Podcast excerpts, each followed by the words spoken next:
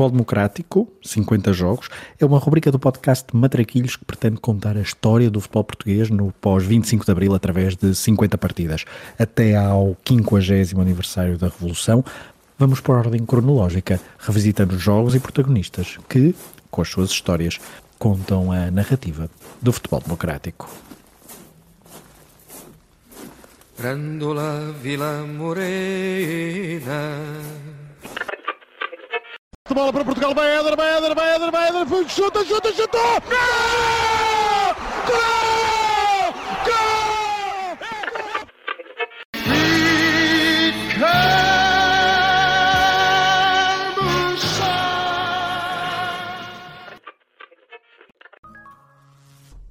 A Taça de Portugal continua a ser uma competição mágica no panorama do futebol nacional várias eliminatórias rumo ao Jamor, possibilidade de clubes de pequena dimensão poderem enfrentar os grandes emblemas nacionais e, por vezes, um troféu que causa surpresa, seja nas primeiras eliminatórias ou, mesmo que não seja tão habitual, o vencedor final pode ser uma pedrada no charco da tradição da Taça de Portugal.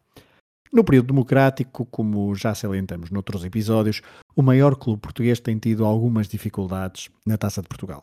O Benfica venceu apenas 11 dos seus 26 troféus na competição em democracia e só três dessas 11 taças foram no século XXI.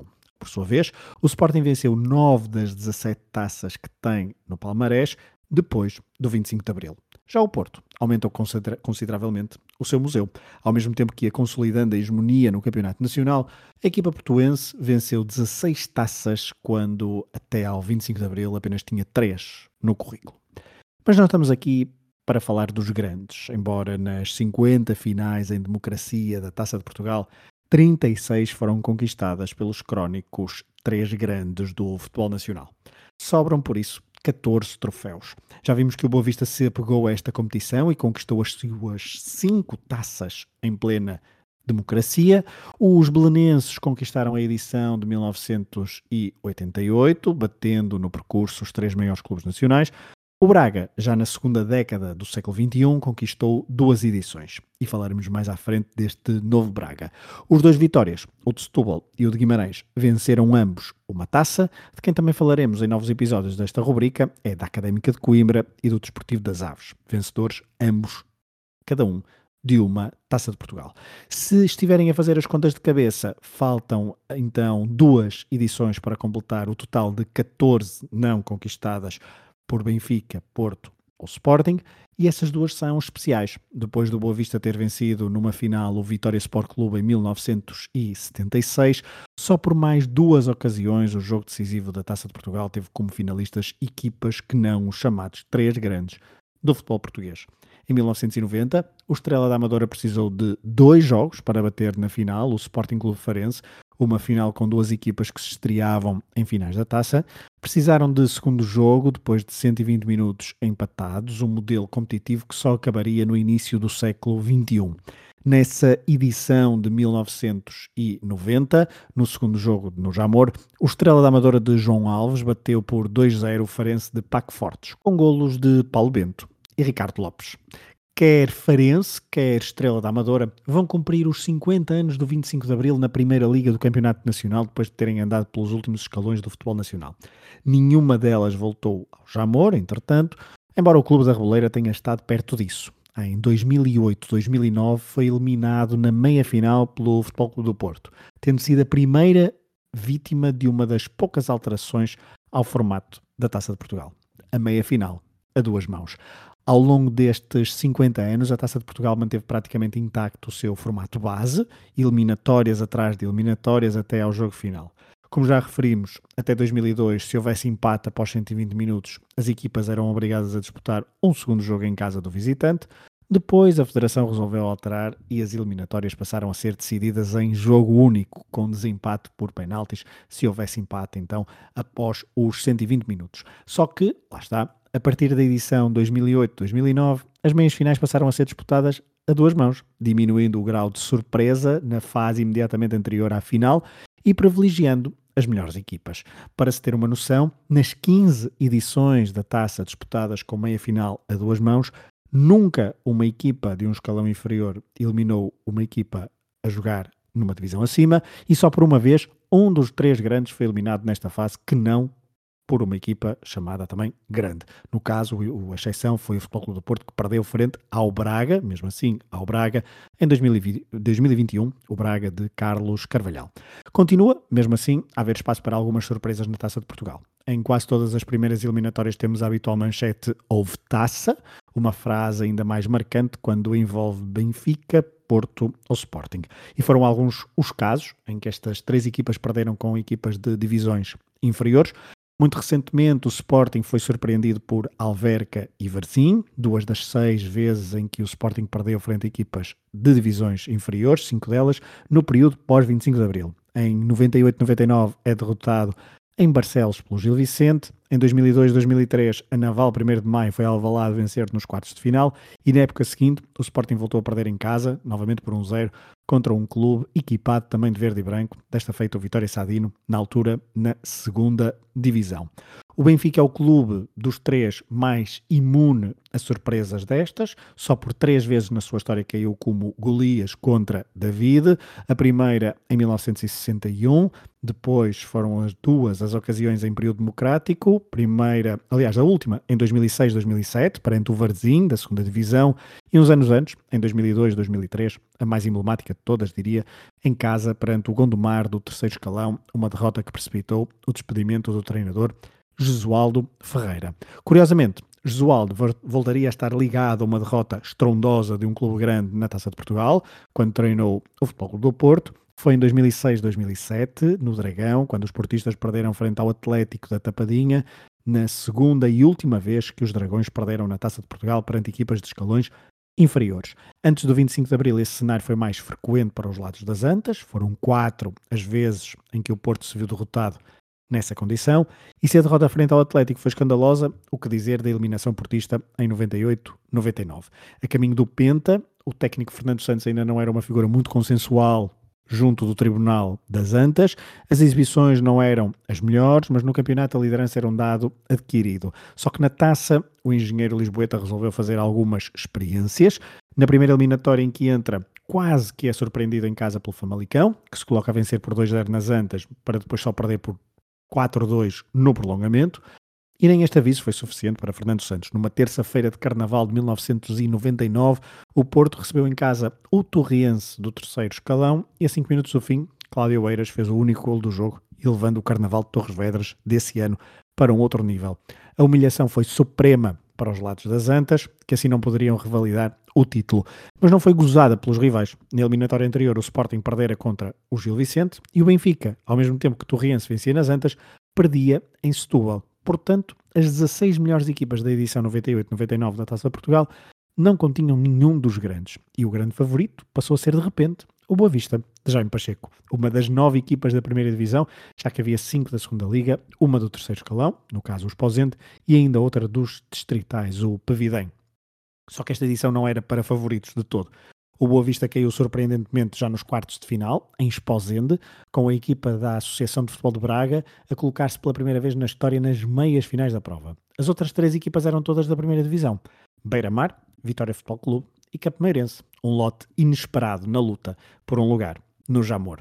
O sonho do Esposende, treinado por um ex-médio do Benfica, José Luís, e com um jovem Petit a dar os primeiros passos no futebol sénior, acabou em casa esse sonho frente ao Campo Maiorense. Os alentejanos confirmaram o favoritismo, vencendo por 2-0 em Esposende e tornaram-se na primeira e única equipa alentejana a chegar à final da Taça de Portugal. Já no outro jogo, o Beira-Mar, em Aveiro, no velhinho Mário Duarte, bateu os Sadinos por 1-0, com golos de Ricardo Souza, médio de 20 anos, emprestado pelo Porto, e filho do treinador, António Souza, um histórico do clube e do futebol português. E é assim que chegamos ao jogo deste episódio, a final da Taça de Portugal da edição 98-99, um jogo improvável quando a prova começou, mas que é, diríamos, o pináculo da beleza desta prova. Beira-Mar versus Campo Maiorense, duas equipas sem qualquer taça no currículo, uma a representar o Alentejo, a outra, a zona de Aveiro. O Capimeirense foi um fenómeno tão interessante como fugaz do futebol português. Trata-se de um clube fundado nos anos 20 do século XX, de Campo Maior, terra onde reside uma das maiores empresas portuguesas, a Delta, da família Nabeiro, que está intimamente ligada ao sucesso do Meirense no topo do futebol nacional. Com Manuel Fernandes ao comando, o Clube Alentejano chega pela primeira vez à Primeira Liga em 1995, desce, é verdade, após uma temporada, mas regressa em 1997 para quatro anos consecutivos no convívio dos grandes, onde nunca mais voltou depois de descer. Nestes anos de primeira divisão, o Capimeirense foi capaz de atrair bons jogadores e treinadores, já que o dinheiro investido pelos Naveiro dava uma atratividade difícil de competir e comparar no panorama do futebol português dos anos 90. Jimmy Hasselbank começou a carreira no futebol português em Campo Maior. Craques como Abílio, Basílio Marques, Isaías ou Constantino encontraram ali um bom sítio para a última fase das suas carreiras, para além do clube ter dado espaço a jovens jogadores como Marco Almeida, Rogério Matias ou Beto. Mesmo assim, o clube nunca conseguiu estabelecer-se no top 10 da primeira divisão, sofrendo sempre mais ou menos para garantir a permanência. O Capimeirense em 98-99 tinha começado a época com João Alves, mas a meio do processo o Luvas Pretas saiu para entrar José Pereira, técnico de 48 anos, ex-adjunto do clube e que é mais conhecido por ser presidente da Associação Nacional de Treinadores desde 2013. José Pereira conseguiu a manutenção, levando a equipa ao 13º lugar, ao mesmo tempo que foi ultrapassando as barreiras da taça até ao Jamor. E a equipa alentejana chegava à final com mais favoritismo, quer por ter ficado melhor classificada que o rival, quer por ter melhores individualidades. Kim Machado, Marco Almeida, Basílio Marques ou Rogério Matias eram os principais portugueses, a que se somava um interessante contingente de jogadores brasileiros, liderados por Isaías, no que toca a prestígio, destacando-se também o defesa René Rivas ou os atacantes Laelson e Demetrios, que havia bisado em abril no jogo do campeonato que o Campameirense derrotou o Beira-Mar por 4-1. Já do lado do Beira-Mar, o ambiente era mais tenso nas vésperas da final do Jamor, a razão principal era a descida de divisão, que não havia sido evitada na época de regresso ao escalão máximo, depois da descida em 1995. António Souza, técnico que tinha subido o Beira-Mar na época anterior, não foi demitido por Mano Nunes, nem mesmo quando os resultados no Campeonato Nacional não eram os melhores. Aliás, Souza manteve-se no clube até 2004, num caso raro de estabilidade no comando técnico. E esta era a segunda vez que António Sousa chegava ao Jamor pelo Beira-Mar, ele que capitaneou a equipa em 1991, quando o conjunto de Vítor Urbano perdeu no prolongamento da final frente ao Porto, naquele que era até 1999 a única final do clube. Talvez isso fosse um promenor que pudesse dar alento aos aveirenses em relação aos alentejanos, a sua maior experiência no futebol nacional. E não é que o Beira-Mar também pudesse alegar falta de qualidade dos seus jogadores. Palazzi na baliza, Fari no ataque, Ricardo Souza, o criativo do meio-campo. O jogo decisivo realizou-se no Jamor a 19 de junho, numa daquelas bizarrias dos calendários esportivos dos anos 90, porque o campeonato já tinha acabado a 30 de maio e o calor de junho fez os seus estragos. Por outro lado, talvez os aveirenses tenham agradecido jogar 20 dias depois de confirmada a descida, tendo o plantel tido tempo para limpar a cabeça e concentrar-se na final. Um jogo que dava, recorde-se, um bilhete para as competições europeias na época seguinte, para além da glória de levantar um troféu como a Taça de Portugal. O jogo foi muito disputado, nem sempre bem jogado, com o árbitro Lucílio Batista a mostrar 15 cartões amarelos. No entanto, o ascendente na partida foi sempre da equipa alentejana, que dispôs das melhores oportunidades ao longo do encontro e com o Beira-Mar a jogar mais na expectativa. E tudo parecia que iria cair para o lado do Campo Meirense quando ao minuto 59, Caetano, defesa esquerdo que já tinha vencido uma taça pelo Boa Vista, foi expulso por acumulação de amarelos, deixando a equipa aveirense ainda mais exposta aos ataques do Capimeirense. E num desses ataques, a equipa patrocinada pela Delta esteve perto do golo, mas Palazzi negou com uma das suas boas intervenções no jogo, e o que seguiu a isso é história da taça e do futebol português. Vamos à boleia de José Nunes e Jorge Batista, equipa da TVI que transmitiu essa final. Demetrios à espera do passe. Cá está, pode ser o primeiro. Uma defesa milagrosa de Palazzi. Incrível! Laelson a corresponder a este cruzamento de Wellington com uma excelente assistência. Tinha Demetrios no meio, foi para Laelson que a bola foi colocada, o remate de pé esquerdo, primeira, forte rasteiro e cruzado. E Palazzi a meio da viagem, espetacularmente e também com alguma sorte, mas com muito mérito a defender com os pés. Paulo Pereira, com os pormenores desta jogada, perigosíssima. Exato, uma jogada extremamente perigosa. Palazzi já se tinha revelado eh, um entendedor com as mãos, agora a fazer realmente uma grande defesa, talvez com um pouco de sorte, mas também com, eh, com alguma garra, digamos, a fazer uma defesa espetacular. É de facto o homem do jogo até agora, Palazzi, Jorge Sem Patrício. sombra de dúvida, mais uma vez evitou o gol do Capimeirense, ali com uma belíssima intervenção, obviamente que entregou tudo o que tinha, isto é o corpo, porque não tinha outra alternativa já na altura, porque o Laelson aparece isolado, e ele, a bola acaba por lhe bater na, eh, nas botas, nas pernas, nos pés, ou como se queira. De qualquer das maneiras, a evitar, talvez com um pouco de sorte, mas isso eh, foi audaz eh, suficiente para conquistar essa sorte, eh, a evitar uma vez mais aquele que poderia ter sido o primeiro gol do Capimeirense. Sem dúvida. Sorte, mas também muito mérito e uma grande exibição do guarda-redes francês Palazzi na baliza do Beira-Mar. Já impediu por várias vezes o gol do Meirense. Há instantes atrás foi mais do que evidente essa situação. Com a Elsa a ter tudo para fazer o primeiro gol da partida. Palazzi mais uma vez a evitá-lo quase por milagre. Lá vem o Campeirense. Ricardo Souza a entrenar-se bem, pode rematar. Olha o golo! Aí está, é o primeiro gol do Beira-Mar e o primeiro da partida. António Souza, fora de si, a entrar no relevado. Foi o seu filho que marcou este gol. Uma jogada fabulosa que saiu do pé esquerdo de Ricardo Souza. O Beira-Mar reduzido a 10 unidades numa altura em que recebemos imagens em direto de Aveiro com a festa na cidade que se pode ver. Aqui no Estádio Nacional é o fim do mundo também. Nas bancadas afetas ao Beira-Mar.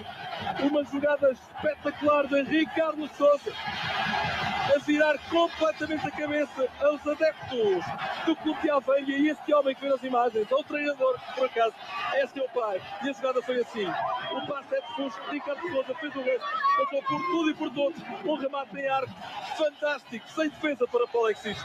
É um gol realmente de grande categoria, Jorge Batista. Olha, o que se pode dizer é que é um gol digno de uma grande final da Taça de Portugal. Isto é que é curioso porque é um lance extraordinário. É, enfim, é passo do chapéu, é, muitos costumam chamar, é um golpe de gênio do jovem talento do futebol português. Que num lance individual, dribla, resolve para já eh, uma parte do jogo ao apontar um gol magnífico eh, num lance brilhante, brilhantemente executado por este jovem Ricardo Souza. É a festa total do Beira-Mar. Vamos desde já atualizar motivos de reportagem com o Pedro Neves de Souza na tribuna VIP. Olha, Zé Nunes, os elementos mais efusivos na tribuna de honra foram Gilberto Madeira e o presidente da Câmara de Aveiro, Alberto Soto. O presidente da Câmara de Aveiro levantou-se mesmo e assinou para os adeptos do Baramar. O resto da tribuna VIP manteve-se sentada. E não é caso para menos, e à flor do relevado, a grande festa foi do treinador António Souza, pai do marcador, do único gol da partida até ao momento. Paulo Pereira, numa altura em que continuamos a acompanhar a festa em Aveiro. Zé Nunes, quem faz a festa agora são obviamente os adeptos do Beira-Mar. Eh, Deixa-me só dizer-te que eh, ainda durante o golo, após o golo do Beira-Mar, o golo de Ricardo Souza, eh, António Souza levantou-se do banco, juntamente com, toda, com todos os jogadores que ainda estão no banco, bem como eh, dirigentes, para depois se sentar logo a seguir. Ricardo Souza foi ao banco para cumprimentar o treinador, que também é o pai. Exatamente, António Souza que não se conteve, Jorge entrou pelo campo dele. Naturalmente, é, primeiro porque é um, é um lance extraordinário de futebol. É isto que, de facto, as pessoas que gostam de futebol gostam de ver eh, num campo de futebol e este é, de facto, um gol magnífico, que é um trabalho individual, é um raio individual, um golpe de, de um jovem talentoso do futebol português eh, a marcar aqui eh, com um gol magnífico para já esta vantagem do Beira-Mar. E isto é o futebol, porque há pouco, momentos antes, foi o Campo Meirense quem poderia ter o craque da equipa, o filho do treinador e o filho também de uma lenda do futebol português, encaminhava o clube aveirense assim para a história. Mas estávamos ainda no minuto 70, faltava muito tempo e a equipa alentejana estava em superioridade numérica. Tudo pareceu piorar quando, ao minuto 79, Lucílio Batista expulsou mais um jogador do Beira-Mar, desta feita Jorge Neves, outro defesa. O Beira-Mar teria de aguentar o sufoco alentejano durante mais 10 minutos, mais a compensação e conseguiu, para delírio dos milhares de adeptos que viajaram de Aveiro até ao Jamor e para desespero dos alentejanos que tentaram de tudo nos últimos minutos, mas sem sucesso. Um dos seus jogadores, aliás, foi expulso já perto do fim. Falamos de René Rivas. Desta feita, por culpa de um golo mágico de Ricardo Souza, o Beira-Mar levava para Aveiro a Taça de Portugal. Nessa noite, poucos foram os que dormiram na cidade, pois estiveram à espera dos seus heróis. que com esta conquista fizeram esquecer uma época menos boa na Primeira Liga. Na época seguinte, o Beira-Mar perdeu Ricardo Souza, mas manteve Fari ou Palazzi, e foi com estes e outros craques que regressaram à primeira divisão e jogaram na Europa, algo inédito para o clube aveirense. Perderam, é certo, na primeira ronda da Taça UEFA, frente ao Vitesse de Ronald Koeman, e que tinham avançado que na época seguinte seria estrela no Benfica, Pierre Van Hooydonk. Cameirense e Beira-Mar nunca mais estiveram tão em foco no futebol nacional. É verdade que os aveirenses até 2013 andaram várias vezes na Primeira Liga, mas desde, desde esse ano que caíram para os escalões mais baixos do futebol nacional, tentando um crescimento sustentado ao longo dos anos, mas sem grandes perspectivas de voltar. Por sua vez, a família Nabeiro foi desistindo do investimento no futebol e o Campo Mairense, como o conhecemos nos anos 90, já nem existe, tendo sido o último grande representante do Alentejo no topo do futebol nacional. Já finais assim, sem clubes grandes, também não voltamos a ter e dificilmente isso acontecerá.